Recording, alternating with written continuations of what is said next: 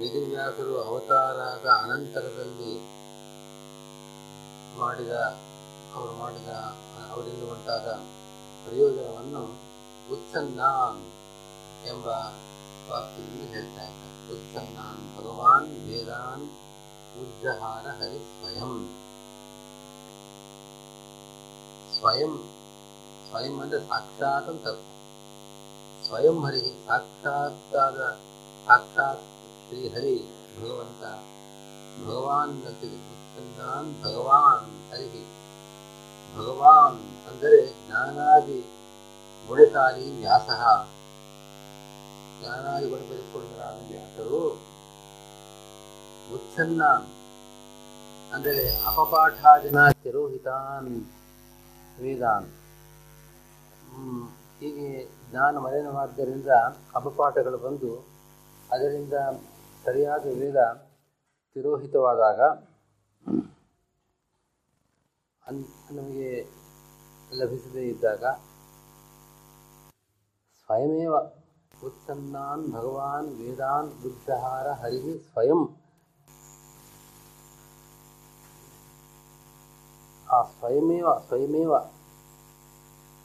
ಅಲ್ಲಿ ಸ್ವಯಂ ಅಂತ ಒಂದು ಸಲ ಇದೆ.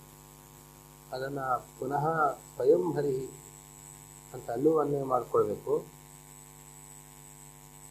ಸ್ವಯಮೇವ ಅಂತ ಪುನಃ ಸೇರಿಸ್ಕೊಳ್ಬೇಕು. ಆವೃತ್ತಿ ಮಾಡಿಕೊಂಡ್ರೆ ಎರಡು ಸರ್ತಿ ಸಿಗುತ್ತದೆ. ಸ್ವಯಂ ಹರಿಗೆ ಸ್ವಯಮೇವ ಉಜ್ಜಹಾರ. ಸ್ವಯಮೇವ ಅಂದರೆ ತಾನಾಗಿ ಅನ್ಯೋಪದೇಶ ಮಂತ್ರೇಣ ಇನ್ನೊಬ್ಬರ ಉಪದೇಶವಿಲ್ಲದೆ ಉಜ್ಜಹಾರ.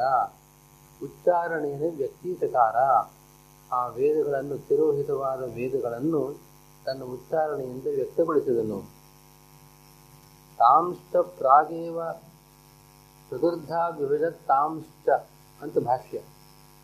ತಾಂಶ್ಚ ಆ ವೇದಗಳನ್ನು ಈಗಾಗಲೇ ನಾಲ್ಕು ಭಾಗವಾಗಿದೆ. ಆ ವೇದಗಳನ್ನು ಚತುರ್ಧ ವಿಭಕ್ತಾನ್ ವೇದಾನ್ ಪ್ರಾಗೇವ ಚತುರ್ಧ ವಿಭಕ್ತಾನ್ ವೇದಾನ್ ಪುನಃ ಚತುರ್ಧ ವ್ಯವಜತ್ ಪುನಃ ನಾಲ್ಕು ಭಾಗಗಳನ್ನಾಗಿ ಮಾಡಿದ್ದಾನೆ. ಏಕೈಕಂಚ ಭಾಗಂ ಚತುರ್ಧ ವಿಭಜತ್ತಾಂಶ ಚತುರ್ವಿಂಶತಿಧಾ ಪುನಃ ಶತಧಾ ಚ ಏಕಧಾ ಚೈವ ತಥೈವ ಚ ಸಹಸ್ರಧಾ। ಒಂದೊಂದು ಭಾಗವನ್ನು ಕೂಡ ನಾಲ್ಕು ಭಾಗಗಳನ್ನು ಮಾಡಿದಾಗ ಆ ಒಂದೊಂದು ಭಾಗವನ್ನು ಕೂಡ ಪುನಃ ಚತುರ್ವಿಂಶತಿಧ, ಚತುರ್ವಿಂಶತ್ಯಾದಿ ಶಾಖಾರೂಪೇಣ ಋಗ್ವೇದಂ, ಚತುರ್ವಿಂಶತಿಧ. ಋಗ್ವೇದವನ್ನು ಇಪ್ಪತ್ನಾಲ್ಕು ಭಾಗವಾಗಿ, ಅಂದರೆ ಇಪ್ಪತ್ನಾಲ್ಕು ಶಾಖಾ ರೂಪದಿಂದ ವಿಭಾಗ ಮಾಡಿದ್ದಾನೆ ಚತುರ್ವಿಂಶತಿಧ ಋಗ್ವೇದಂ ಶತಧಾ ಶತಧಾ ಚ ಏಕಧಾ ಚ ಶತಧಾ ಚ ಏಕಧಾ ಚ ಅಂತಂದರೆ ನೂರು ಮತ್ತು ಒಂದು। ಏಕಶತಧ ಅಂತ ಅರ್ಥ। ಏಕೋತ್ತ ಶತಾಖ್ಯ ಏಕಪ್ರಕಾರೇಣ। ಒಂದು ನೂರ ಒಂದು ಶಾಖೆಗಳನ್ನಾಗಿ ಯಜುರ್ವೇದವನ್ನು ವಿಭಾಗ ಮಾಡಿದ್ದಾರೆ। ಸಹಸ್ರದ ತಥೈವ ಚ ಸಹಸ್ರದ ಅದರಂತೆ ಸಾವಿರ ಶಾಖೆಗಳನ್ನಾಗಿ ಸಾಮವೇದವನ್ನು ವಿಭಾಗ ಮಾಡಿದ್ದಾರೆ.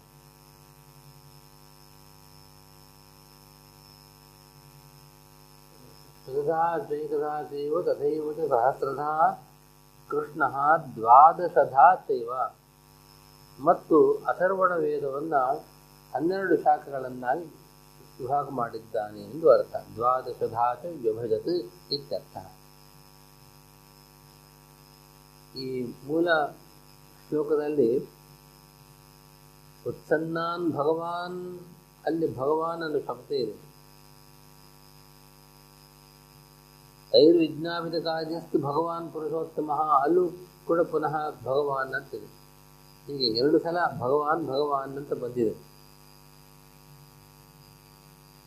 ಅದು ಆ ಭಗವತ್ವ ಪರಮಾತ್ಮನಲ್ಲೇ ಪರಮ ಮುಖ್ಯವಾದದ್ದು ಅಂತ ತಿಳಿಸೋದಕ್ಕೋಸ್ಕರವಾಗಿ ಭಗವಾನ್ ಭಗವಾನ್ ಎಂಬುದಾಗಿ ಪುನರುಕ್ತಿ ಬಂದಿದೆ.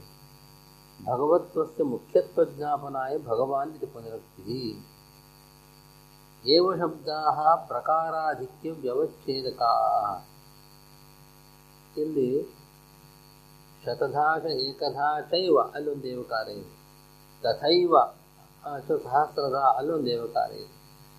ಕೃಷ್ಣೋ ದ್ವಾದಶಧಾ ಚೈವ. ಅಲ್ಲೊಂದು ಏವಕಾರಿ ಹೀಗೆ ಅನೇಕ ಏವಕಾರಗಳಿದೆ. ಚತುರ್ವಿಂಶಧಾ ಏವ ಶತಧಾ ಏವ. ಇಷ್ಟೇ ಇದಕ್ಕಿಂತ ಹೆಚ್ಚು ಮಾಡಲಿಲ್ಲ. ಋಗ್ವೇದವನ್ನು ಇಪ್ಪತ್ನಾಲ್ಕು ಶಾಖೆಗಳಾಗಿ, ಯಜುರ್ವೇದವನ್ನು ನೂರೊಂದು ಶಾಖೆಗಳನ್ನಾಗಿ, ಸಾಮವೇದವನ್ನು ಸಾವಿರ ಶಾಖೆಗಳನ್ನಾಗಿ ಅಥರ್ವ ವೇದವನ್ನು ಹನ್ನೆರಡು ಶಾಖೆಗಳನ್ನಾಗಿ ವಿಭಾಗ ಮಾಡಿದ್ದಾನೆ ಹೊರತು ಅದಕ್ಕಿಂತ ಹೆಚ್ಚು ಮಾಡಲಿಲ್ಲ. ಹೀಗೆ ಆ ಪ್ರಕಾರ ಇಷ್ಟೇ ಇದಕ್ಕಿಂತ ಜಾಸ್ತಿ ಅಲ್ಲ ಅಂತ ಆ ಏವಕಾರಗಳು ತಿಳಿಸ್ತಾ ಇವೆ ತ್ರಿಶಬ್ದಾ ಪ್ರಕಾರಾಣ ಪರಸ್ಪರ ಸಮುಚ್ಚಾಯಕ ಅಲ್ಲಿ ಶತಧಾಕ ಚತುರ್ವಿಂಶಧಾಕ ಹೀಗೆ ಶಕಾರಗಳು ಕೂಡ ಅನೇಕ ಬಂದಿದೆ ಅದು ಪರಸ್ಪರ ಸಮಸ್ಯೆ ಇಪ್ಪತ್ನಾಲ್ಕು ಶಾಖೆಗಳು ಮತ್ತು ನೂರ ಒಂದು ಶಾಖೆಗಳು ಮತ್ತು ಸಾವಿರ ಶಾಖೆಗಳು ಹೀಗೆ ಆ ಶಾಖೆಗಳ ಪರಸ್ಪರ ಸಮುಚ್ಚಯವನ್ನು ಪ್ರಕಾರಗಳು ಹೇಳ್ತಾ ಇವೆ. ಪ್ರಕೃತವಾಹ ಪುನಃ ಇತಿ. ಇಷ್ಟು ವೇದವ್ಯಾಸರು ಅವತಾರ ಮಾಡಿ ಮಾಡಿದ ವೇದ ವಿಭಾಗವನ್ನು ಹೇಳಿದ ಮೇಲೆ ಪ್ರಕೃತಕ್ಕೆ ಸಂಬಂಧಪಟ್ಟ ವಿಷಯವನ್ನು ಹೇಳ್ತಾ ಹೇಳ್ತಾ ಇದೆ. ಪುನಃ ಪ್ರತ್ಯಾರ್ಥವಿತ್ತಯೇ ಚಕಾರ ಬ್ರಹ್ಮಸೂತ್ರಾಣಿ ಏಷಾಂ ಸೂತ್ರಸ್ಥ ಮಂಜಸ. ಪುನಃ ಅಂತನ್ನೋದ್ರಿಂದ ಪುನಸ್ತಸ್ಯಾರ್ಥವಿತ್ತಯೇ ಪೂರ್ವೇಣೈವ ಅಸ್ಯ ಅನ್ವಯ. ಕೃಷ್ಣೋ, ಪುನಃ ಅಂತ ಅನ್ನೋದನ್ನು ಹಿಂದಕ್ಕೆ ಸೇರಿಸ್ಬಿಡೋದು ಆ ಕೃಷ್ಣ ಅಂತ ವ್ಯಾಸರು?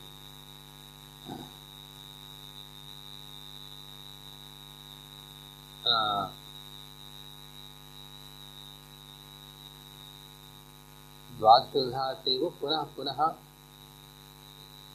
ಸಹಸ್ರಧಾ ವಿಭಾಗ ಮಾಡಿದ್ರು, ಪುನಃ ಏಕಶತಧಾ ಮಾಡಿದ್ರು, ಪುನಃ ದ್ವಾದಶಧಾ ಮಾಡಿದ್ರು, ವಿಭಾಗ ಮಾಡಿದ್ರು ಅಂತ ಹಿಂದಕ್ಕೆ ಆ ಪುನಃ ಅನ್ನೋ ಅನ್ವಯ ಮಾಡಿಕೊಳ್ತು ಯದ್ವಾ ಉತ್ತರೇಣಾಪಿ ಅನ್ವಯ. ಪೂರ್ವ ಪೂರ್ವವಾಕ್ಯದ ಜೊತೆಗೆ ಅನ್ವಯ ಮಾಡುವಂತೆ ಉತ್ತರ ವಾಕ್ಯದ ಜೊತೆಗೂ ಅನ್ವಯ ಮಾಡಬೇಕು. ಪುನಃ ಅಂತಂದರೆ ವೇದ ವಿಭಾಗಾನಂತರಂ ವೇದ ವಿಭಾಗವನ್ನು ಮಾಡಿದರೂ ಪುನಃ ವೇದ ವಿಭಾಗವನ್ನು ಮಾಡಿದ ನಂತರದಲ್ಲಿ ಅಂತ ಅರ್ಥ. ಪುನಃ ತಸ್ಯ ಅರ್ಥವಿತ್ತಯೇ, ತಸ್ಯ ವೇದಸ್ಯ ಅರ್ಥವಿತ್ತಯೇ, ಅರ್ಥಜ್ಞಾನಾಯ. ಆ ವೇದದ ತಸ್ಯ ಅಂತಂದರೆ ಆ ವೇದದ ವಿಭಾ, ವಿಭಾಗ ಮಾಡಿರತಕ್ಕಂಥ ವೇದದ ಅರ್ಥವಿತ್ತಯೇ, ವಿತ್ತಿ ಅಂತಂದರೆ ಜ್ಞಾನ. ಅರ್ಥವಿತ್ತಿ ಅಂತಂದರೆ ಅರ್ಥಜ್ಞಾನ. ಆ ವೇದದ ಅರ್ಥ ಜ್ಞಾನಕ್ಕೋಸ್ಕರವಾಗಿ ಅಂತ ಅರ್ಥ ಪುನಃ ತಸ್ಯ ಅರ್ಥವಿತ್ತಯೇ ಅಂತ ವೇದಾನಾಂ ಬಹುತ್ವೇಪಿ ಅರ್ಥಸ್ಯ ಏಕತ್ವಾತ್ ತದ್ವಿವಕ್ಷಯ ತಾನ್ ವೇದಾನ್ ಇತಿ ಬಹುಜನ ನಿರ್ದಿಷ್ಟಾನಾಂ ಅಪಿ ವೇದಾನಾಂ ತಸ್ಯೇತಿ ಏಕವಚನೇನ ನಿರ್ದೇಶಃ ನ ಅನುಪಪನ್ನಃ ತಸ್ಯ ಇತ್ಯಸ್ಯ ಸಮುದಾಯಿಕವಚನತ್ವ ಹೀಗೆ ವೇದಗಳನ್ನು ಅನೇಕ ವಿಧವಾಗಿ ವಿಭಾಗ ಮಾಡಿದ್ದಾರೆ ಹಿಂದಿನ ವಾಕ್ಯಗಳು ಬಂದಿದೆ. ಆದ್ದರಿಂದ ವೇದಗಳು ಬಹು ಅನೇಕ ವೇದಗಳಿವೆ. ಆಗಿರುವಾಗ ತಸ್ಯ ಆ ವೇದದ ಅಂತ ಏಕವಚನ ಹೇಗೆ? ಆ ವೇದಗಳ ಅಂತ ಹೇಳಬೇಕಾಗಿತ್ತು. ತೇತಾಂ ಅರ್ಥವಿತ್ತ ಅಂತ ಹೇಳಬೇಕಾಗಿತ್ತು. ಏಕವಚನ ಹೇಗೆ ಅಂತ ಪ್ರಶ್ನೆ ಬರಬಹುದು. ಆದರೆ ವೇದಗಳು ಅನೇಕವಾದರೂ ಕೂಡ ವೇದಾರ್ಥ ಅದು ಒಂದೇ. ಅರ್ಥ ಒಂದೇ ಆದ್ದರಿಂದ ಅರ್ಥ ಒಂದೇ ಆಗಿರುವ ಕಾರಣ ಅದರ ಏಕತ್ವವನ್ನು ದೃಷ್ಟಿಯಲ್ಲಿಟ್ಟುಕೊಂಡು ತಸ್ಯ ಅಂತ ಏಕವಚನ ಬಂದಿದೆ. ವೇದಾನ್ನಂತ ಯದ್ಯಪಿ ಹಿಂದಿನ ವಾಕ್ಯದಲ್ಲಿ ಬಹುಜನದಲ್ಲೇ ವೇದಗಳನ್ನು ಹೇಳಿದರೂ ಕೂಡ ಈ ಅಭಿಪ್ರಾಯದಿಂದ ವೇದಾರ್ಥದ ನಿರ್ಣಯಕ್ಕೋಸ್ಕರವಾಗಿ ಅಂತನ್ನುವಾಗ ಆ ವೇದಾರ್ಥ ಒಂದೇ ಆದದ್ದರಿಂದ ಅದನ್ನು ಏಕವಚನದಿಂದ ನಿರ್ದೇಶ ಮಾಡಿದ್ದು ಸರಿಯೇ. ಹೀಗಾಗಿ ಸಸ್ಯ ಅಂದರೆ ಅದು ಏಕೋಚನ ಸಮುದಾಯ ಏಕೋಚನ ನಿತ್ಯ ಸಾಪೇಕ್ಷತ್ವ ಅರ್ಥವಿತ್ತಗೇನು ಸಮಾಧ ಸಾಧು ಸಾಧು ಇಲ್ಲಿ ತಸ್ಯ ಅರ್ಥವಿತ್ತಯೇ ಅನ್ನೋ ಪ್ರಯೋಗ ವ್ಯಾಕರಣಕ್ಕೆ ಅನುಗುಣವಾಗಿಲ್ಲ. ಅರ್ಥವಿತ್ತಯೇ ಅನ್ನೋ ಸಮಾಸ ವ್ಯಾಕರಣಕ್ಕೆ ಅನುಗುಣವಾಗಿಲ್ಲ ಅಂತ ಒಂದು ವಿಚಾರ. ಯಾಕೆಂತಂದ್ರೆ ಅರ್ಥವಿತ್ತಯೇ ಅಂತಂದ್ರೆ ಅರ್ಥಸ್ಯ ವಿತ್ತಯೇ ಅರ್ಥವಿತ್ತಯೇ ಅಂತ ಸಮಾಸ ಮಾಡಬೇಕು ತಸ್ಯ ಅರ್ಥ ಅಂದರೆ ವೇದಗಳ ಅರ್ಥ. ಹೀಗೆ ಸಮಾಸದಲ್ಲಿ ಇರತಕ್ಕಂಥ ಪದ, ಸಮಾಸದಲ್ಲಿ ಸೇರದೇ ಇರತಕ್ಕಂಥ ಒಂದು ಪದದ ಅರ್ಥದ ಅಪೇಕ್ಷೆಯನ್ನು ಪಡೆದಿದ್ದರೆ ಅದನ್ನು ಸಾಪೇಕ್ಷ ಅಂತ ಕರೀತಾರೆ ಈಗ ಸಾಪೇಕ್ಷವಾದ ಒಂದು ಪದ ಅದು ಸಮಾಸವನ್ನು ಹೊಂದೋದಿಲ್ಲ ಅಂತ ವ್ಯಾಕರಣ ನಿಯಮ. ವೃದ್ಧಸ್ಯ ರಾಜಮಾತಂಗಾಹ ಅಂತ ಉದಾಹರಣೆ ಕೊಡ್ತಾರೆ. ವೃದ್ಧಸ್ಯ ಅಂದರೆ ಐಶ್ವರ್ಯ ಸಂಪನ್ನನಾದ ರಾಜಮಾತಂಗಾಹ, ರಾಜನ ಒಟ್ಟು ಹೇಳಬೇಕಾದವನು ಈ ಅಭಿಪ್ರಾಯದಿಂದ ಈ ವಾಕ್ಯ ಪ್ರಯೋಗ ಮಾಡಬಹುದು. ವೃದ್ಧಸ್ಯ ರಾಜಮಾತಂಗಾಹ, ಒಳ್ಳೆ ಐಶ್ವರ್ಯ ಸಂಪನ್ನನಾದ ರಾಜನ ಆನೆಗಳು ಅನ್ನೋ ಅರ್ಥ. ಅಲ್ಲಿ ವೃದ್ಧಸ್ಯ ಎಂಬ ಪದ ಇಲ್ಲಿ ರಾಜಪದಕ್ಕೆ ಅನ್ವಯವನ್ನ ಕೊಲ್ತಾ ಇದೆ ವೃದ್ಧನಾದ, ಐಶ್ವರ್ಯ ಸಂಪನ್ನನಾದ ರಾಜನ ಅಂತ ಹಾಗೆ ಸಮಾಸದಲ್ಲಿ ಸೇರದೇ ಇರತಕ್ಕಂತಹ ಇನ್ನೊಂದು ಪದದ ಅನ್ವಯವನ್ನು ಮಾಡಿದಾಗ ಅದು ಸಾಪೇಕ್ಷ ಅಂತ ಅನ್ಸ್ಕೊಳ್ಳುತ್ತೆ ಹಾಗೆ ಸಾಪೇಕ್ಷವಾದದ್ದು ಇನ್ನೊಂದು ಪದದೊಂದಿಗೆ ಸಮಾಸವನ್ನು ಸೇರಿಸ್ತಾ ಸಾಧ್ಯವಿಲ್ಲ ಹಾಗೆ ಅರ್ಥಸ್ಯ ವಿತ್ತಯೇ ಅರ್ಥವಿತ್ತಯೇ ಅಂತ ಸಮಾಸ ಹೇಳಬೇಕು. ಆದರೆ ಅರ್ಥ ಅಂದ್ರೆ ಯಾವುದರ ಅರ್ಥ? ಸಸ್ಯ ಅರ್ಥ, ವೇದಸ್ಯ ಅರ್ಥ. ಆ ಸಸ್ಯ ಎಂಬ ಸಮಾಸದಲ್ಲಿ ಸೇರದೇ ಇರತಕ್ಕಂತಹ ಪದದ ಅರ್ಥದ ಅಪೇಕ್ಷೆ ಇದೆ. ಇದಕ್ಕೆ ಅರ್ಥವನ್ನು ಹೇಳಬೇಕಾಗುತ್ತೆ ಅಲ್ಲಿ ಅರ್ಥ ಶಬ್ದಕ್ಕೆ ಸಮಾಸದಲ್ಲಿ ಸೇರದೇ ಇರತಕ್ಕಂತಹ ಇನ್ನೊಂದು ಪದದ ಅರ್ಥದ ಅವಶ್ಯಕತೆ ಇದೆ. ಇದನ್ನು ಸಾಪೇಕ್ಷ ಅಂತ ಕರೀತಾರೆ.